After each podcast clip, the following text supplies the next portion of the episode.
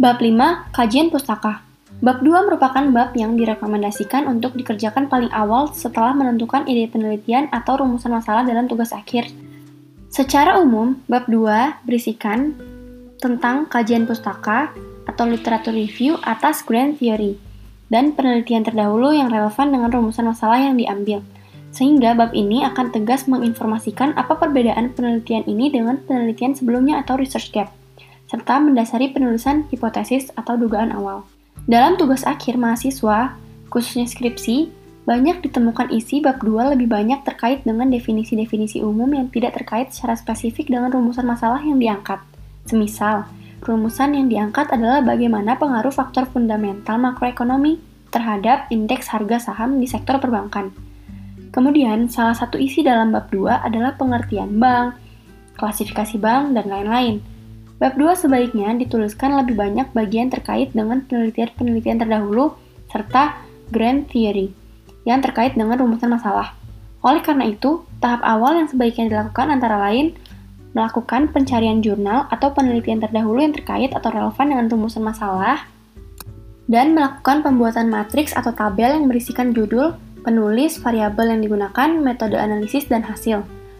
Setelah melakukan pencarian, review artikel, dan summary jurnal penelitian yang relevan ke dalam matriks, maka yang dilakukan adalah menuliskannya menjadi subbagian dalam bab 2.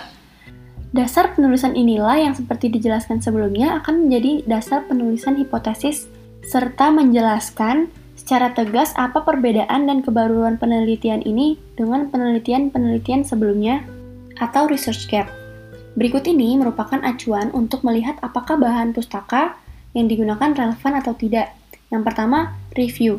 Apakah rumusan masalah atau research question dan tujuan dalam penelitian tersebut sesuai dengan rumusan masalah yang diangkat dalam penelitian Anda?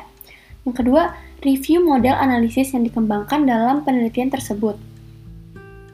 Selanjutnya, identifikasi apa sajakah dependent dan independent variabel yang digunakan.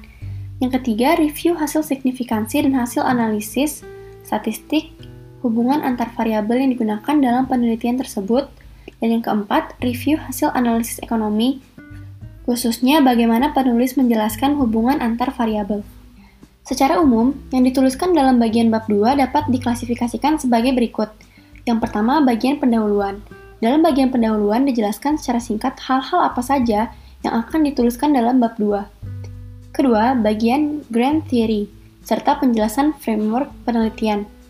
Ketiga, bagian penelitian-penelitian terdahulu.